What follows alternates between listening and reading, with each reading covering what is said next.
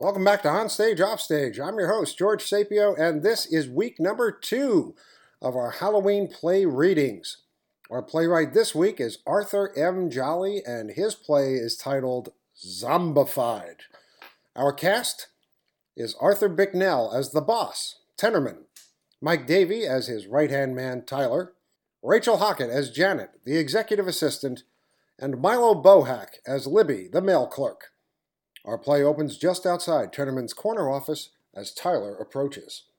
Janet, he's back? Mr. Tyler, yes, sir. He's in his office. When did he get back? Never mind. I I have you to. can't just go in. Oh, come on in, Tyler. Where you been? Sorry, I'm late. That new receptionist, she's hopeless. Fouled up the schedule. Never told me you'd already returned. And with the state of the company. How was your trip, sir? I found it, Tyler. I found the ultimate source of some dark voodoo powers, and it works. The numbers for the last quarter came in. Now, where are we on the scale? If I could just give you the fund. Uh, We're on the deep crap scale. What's after elephant crap? Rhinoceros. I thought rhinoceros came before elephant. Now reverse that. Elephants are bigger. Rhinoceros crap more. Less efficient digestive system, like, like longhorns and hogs. Where are we? Whale crap, Tyrannosaurus crap. We're off the scale. Sophia someone. That won't change anything. Cull the herd, Tyler. Chase down the slowest gazelle and leave the carcass bleeding in the sun as a warning. Makes the others run faster. We're hemorrhaging money. Our, our credit line has been slashed. We're, we're spiraling down. Not like- anymore. I have the power. You need to think about your assets. Everything you own is tied up in this company, and you go gallivanting across the world on, on some safari. Do you ever wonder why I go to the other side of the world to hunt? There's big game right here in Texas, yet I always return to the Quartermain Lodge in the butthole corner of Togo. Sir, this company, your company, is bankrupt. Pain to get to, mediocre hunting, lousy cook. How does a place like that stay in business? How do they get a name for themselves? By thinking big, Tyler. By offering what the other fella don't. Humans. But, After the uh, war, but- they put on human hunts. Uh, Some local village, dirt poor, starving, nominates themselves a town hero. He goes out, gives you a run for your money, stalk him, track him through the veldt. Damn exciting! Then at the end of it, the hunt fee goes to the village. Everybody wins, except the uh, poor some bitch that drew the short straw, of course. you did that? oh, only once. Their government put a kibosh on it pretty quick, but I still go back there loyally to the idea. You actually. Oh, thinking big, Tyler. That's the key. Look here, Tyler. My private safe. That's the fella's skull. Didn't seem right to stick it up on the trophy wall somehow. Clean shot, am I right? Straight through his forehead. This weren't no vacation, Tyler. I was after big game. Oh, the biggest there is. You ever hear of a pounding rock? A pounding rock, Tyler closes the door to the afterworld, casts out the undead. Every mud hut village west of the Niger has one. How did you get it past customs? Oh, the skull ain't important. It was to him. I was making a point about business. We have an opportunity. Why does one need a pounding rock to cast out the undead? I have no idea what you're talking about. Because somewhere there's some bitch who knows a way to make 'em. And I found him. I found the way, Tyler. And you and I, we're gonna use it. We're gonna bust that door wide open and march to glory through it. Oh, look at this, Tyler. Is that a mask and, and a spear? Yeah, a tribal mask, carved out of a single piece of wood, stained with sacrificial blood. The spear's wicked sharp, too. This is the future of this company, Tyler, my boy. The dang future. Uh, why, why are you putting on the mask? I, I don't think you should wear that. What if Jim down in accounting saw you? That Jim's from Detroit. You think just 'cause he's African American, he's got some ancestral heritage that he. It just looks Oh, wrong. let's say this ain't a racial thing, Tyler. It's embarrassing. I ain't chanting or dancing around making fun of everybody. I just happen to be wearing some artifacts from our proud and glorious culture. Now, send Libby in so I can poke him with a spear. It's wrong. It's perfectly safe. The mask protects the shaman. That's me. The spear does all the work. Sir, Send him in. um, could you send Libby in, Janet? Thanks. What do you mean, poke him? Well, how the hell do you think we're going to bring him back from the other side if he ain't there to start out with? What? Dude. what what's what's with the get up? Oh, there you are. Now, this won't hurt a bit. Oh! Oh! Ah! You you stabbed me! In and out, Tyler, quick. Ah! Oh! So, so, so much blood. Oh! Help me! Help me. What did you do? And I do hope I wasn't meant to chant something. He, he's dead. Well, for now. You killed him. Murderer. Ah, Police. quit it. He'll be fine. Oh, look, look, look. See, see, he's getting up now. How can he? Ah! Why is he standing up? He's dead. How you feeling, Libby? What? What have you done? What did you think all this was about, Tyler? He's a a zombie. Zombified. Yes, I wouldn't call him a devil. He's, he's Libby. Just as good as he ever was. A little more docile. Libby, go and deliver the mail. Go and deliver the mail. Libby, are you okay? You look really green. I must deliver the mail. You made him a zombie. I'm so glad you were paying attention. What if?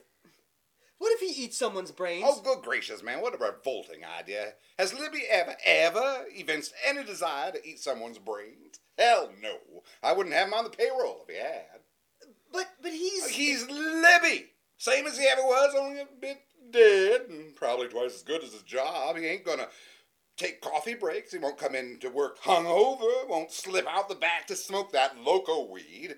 I will bet you, Tyler, bet you a week's pay that he has a perfect attendance record from here on in. First things first, we need to get him off the health plan. get him off. Well, the man's dead, Tyler. You don't need Blue Cross. this is unholy. Now that's racist. Just 'cause these ain't artifacts from your religion. I mean, if this was a Lutheran spear, you wouldn't be saying that. You created a zombie. Well, Jesus raised Lazarus from the grave. Don't call him unholy. Now, now who's next? I'm in the mood to go poking. You're insane. I say we go by the employee evaluation records. Anyone below a 65, three quarters running? Jab 'em. This is just wrong. Well, you get an evaluation too, Tyler. You wouldn't want that to go down, would you? Certainly not below a 65.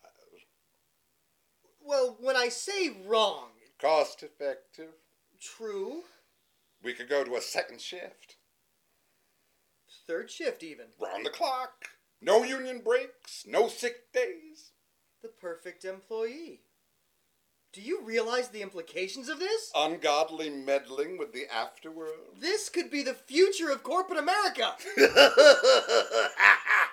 know, I knew you'd come around. Well, certainly better than outsourcing their jobs.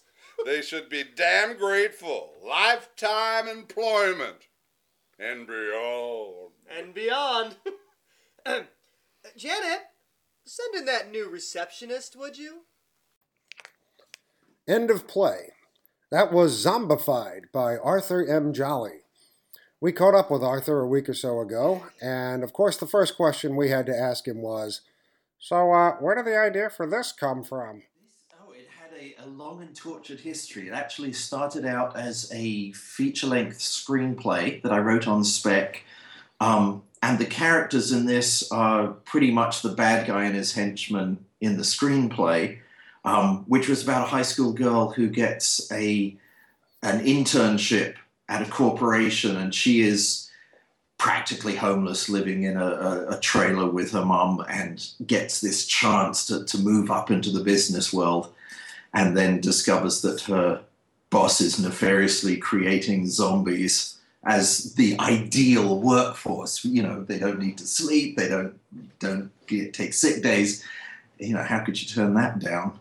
So it, it started out as a screenplay. I sent it to my agents, and they had some comments, but it they weren't really fired up about it. And I can I can see their point. Uh, it was a tough tough thing to sell, but I loved the characters, and I loved especially this bad guy. So I ended up writing a, a short play, which was produced uh, in a couple of places. The First time I really heard it read was actually uh, at a place called the Avatar Repertory Company on Second Life. So it's all digital characters reading. I don't play the game. I don't understand the online role playing world I'm, I'm unfamiliar with that with that medium. They, wait, they had characters read by, by It- electronic. Well, Second Life is, you know, it's it's one of these online simulated things where you get to create your own avatar and live their life and do things. And apparently, a group of them are also theater geeks as well as being online role playing geeks, and set up this acting company for their little avatar characters. So they had a, a staged reading of four or five one act plays, including Zombified, where they were reading while their little avatar characters are sitting around holding programmed avatar scripts. Yes. Oh, th- this this goes beyond postmodernism. Oh, I, I loved it. I loved getting a peek in on this world and just Wow, that's that's. In, I, I don't know if I'm horrified by that or amazed. Yeah, and now it's coming from online. It's been done on stage in New York by Nylon Fusion Collective. Mhm. Um, and now it's going to radio. So yeah, a little bit of everything. not bad for a zombie. This play is getting a lot of life. Did you work in corporate America?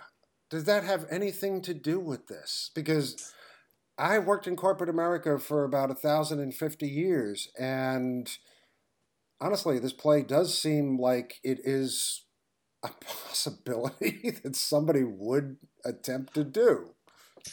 Um, it's interesting. I've never worked in corporate America, but I am on the board of directors of a family owned company. So I get to see it from the other side and, um, you know, be in board meetings and talk to the management. So I see that side of it. So having the, you know, the attraction of, of drone zombies to do the actual work, you know, that definitely comes out of that experience. Well, I mean, Not that I think any of them would actually want that. Uh, Well, you never know. I mean, having the perfect worker, somebody who never tires, somebody who never complains, somebody you don't have to pay benefits for because, face it, they're already dead. that don't need Blue Cross. Yeah. Exactly. I mean, they're not going to be Facebooking unless there's Facebook for zombies, but you never know. Okay, zombies, right? It right. seems it seems like America at least has been overwhelmed with zombie this, zombie that. I mean, we've had 28 days. 28 days later, we've got the uh, the Walking Dead going into whichever season it's going into right now. We've even had Pride and Prejudice and zombies.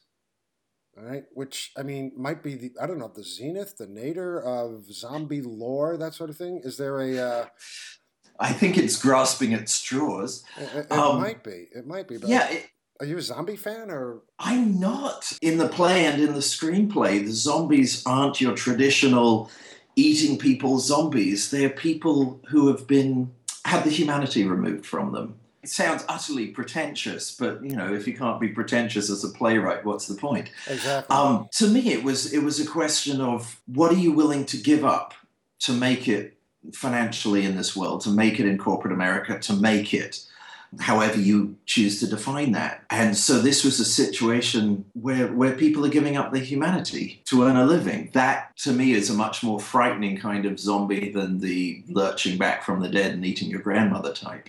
Exactly. It's also a lot scary because it seems like that's what's happening these days, anyhow, because workforce around the world is being sold out for easier and cheaper means of production. So people have to scrape harder and harder to maintain some kind of a living. Usually, once you do that, you have to give stuff up along the way. So we are kind of talking about the dehumanization of worldwide workforce.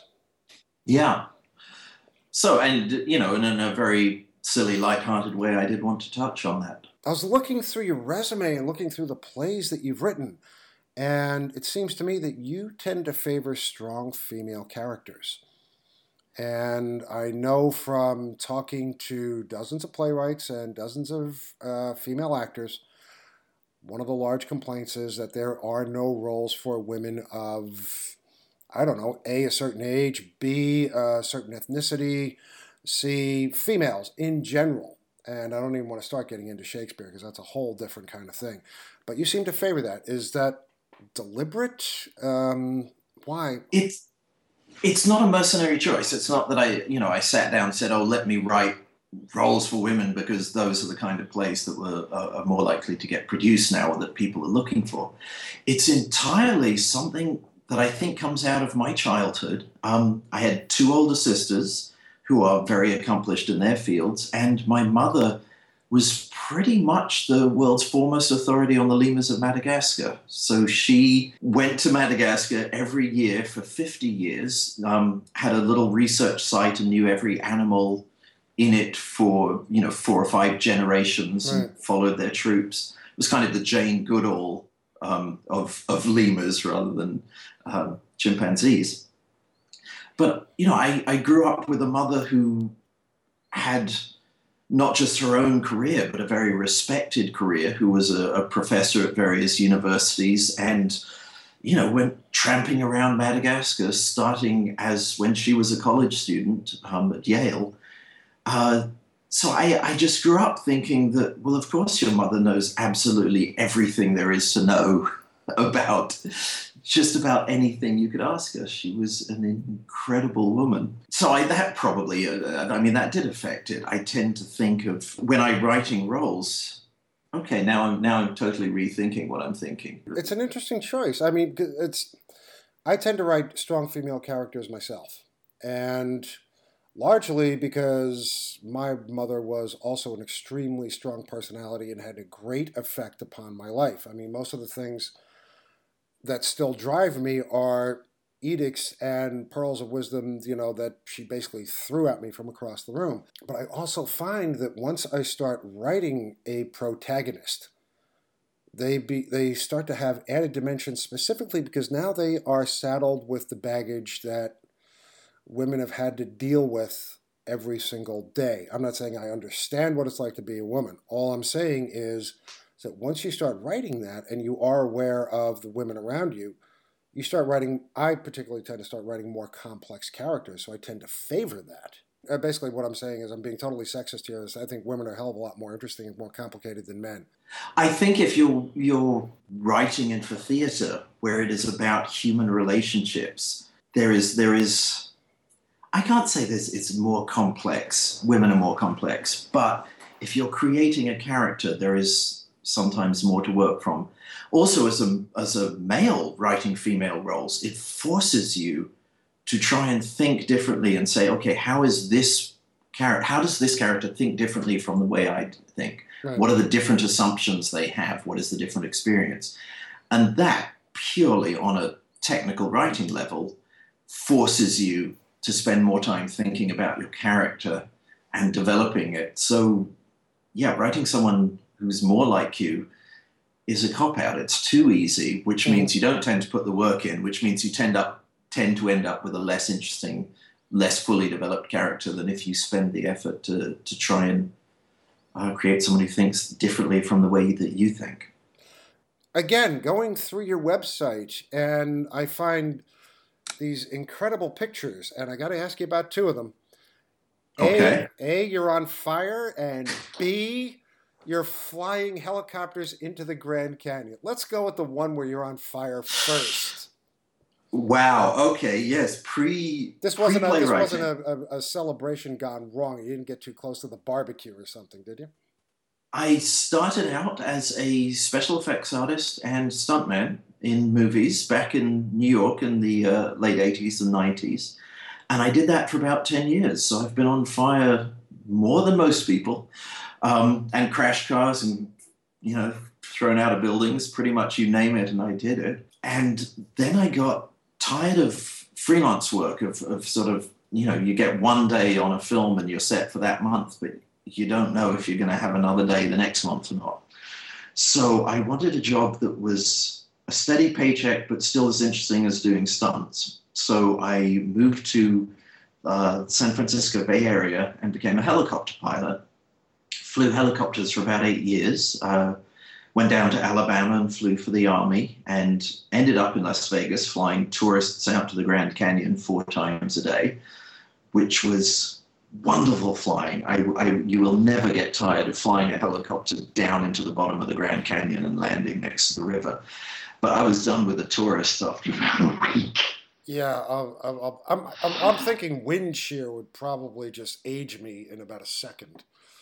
You you start to learn where the the, the weather patterns are. That's in and in a helicopter, that's not a problem. Right. Um, but if you're ever going to take that trip, do the first one or two in the morning, even though you have to get up. It will be smooth and pleasant, and then in the middle after mid afternoon, it starts bouncing you around. Gotcha. Um, yeah. I'm sure. Where yeah. Mhm. So, t- talking about the tourists, um, any of them particularly stand out so much that you put them into a play? Not yet. It will happen. okay. But I, I, I had to. I was uh, when I was flying. I was actually narrating what we were seeing, what we were flying over for forty-five minutes there and back, and I used to make stuff up. I because there are big patches where nothing is happening. You're flying over the desert. You know, you, you, yeah. I, I, I always wondered about tour guides, whether or not they made stuff up. Um, give us an example. Come on. Oh, there was a ridge line with an interesting uh, uh, rock formation in it. This one I actually got from one of the other pilots uh, when when I was doing my training. He's like, "Oh, this uh, there's a earthquake fault behind it that is pushing that mountain westwards, and in a couple of million years, that will actually be in California." And I told people that. I, I think I embellished it at one point. Found out the other guy had made it up as well. I wasn't having at all. It's just one of those dead patches with nothing to look at. So, Arthur M. Jolly, thank you so much for joining us on On Stage, Off Stage. It's been a thrill, and we absolutely loved Zombified. And good luck with your work in the future, and try not to get set on fire again. I do my best, and thank you so much for having me. As usual, we close our show with the Onstage Offstage Arts Calendar. But first, I want to remind everyone to check our website, onstageoffstage.org, for the full podcast of all of our interviews, and to encourage everyone within listening distance to sign up for our mailing list. Just hit us with an email, address it to info at onstageoffstage.org with your request, and you will be added post haste and forthwith. All right, kids, hang on, because here we go. Currently playing at the Kitchen Theater is Steven Dietz's play Lonely Planet. Lonely Planet runs until November 2nd. For tickets and information, please visit kitchentheater.org or give them a call at 272 0570. And tonight is the second evening of the first production of the Homecoming Players' brand new season, and that play is Amy and David Sedaris' work, The Book of Liz. That's it, kids. Tonight is the last night to catch it. The Book of Liz is at the Kitchen Theater. For information, please visit homecomingplayers.org or kitchentheater.org. And Ithaca College presents its second production of the season, the Frank Loesser musical How to Succeed in Business Without Really Trying. How to Succeed in Business Without Really Trying opens on the 6th and runs until the 13th. For tickets and info, go to ithaca.ticketforce.com or through the Ithaca College box office located in the Dillingham Center. The Dillingham box office is open Monday to Friday from noon to 5 p.m., and their phone number is 607 274 3224. The Ithaca Shakespeare Company's all female production of Julius Caesar. Julius will be stabbed in the back by her friends and colleagues until November 16th at Fall Creek Studios. 1201 North Tioga Street. For tickets and information, please visit ithacashakespeare.org. And that is going to be it for the Onstage Offstage Arts Calendar. As always, kids, grab yourself a real good friend and go have yourself some amazing theater. And we'll see you next time.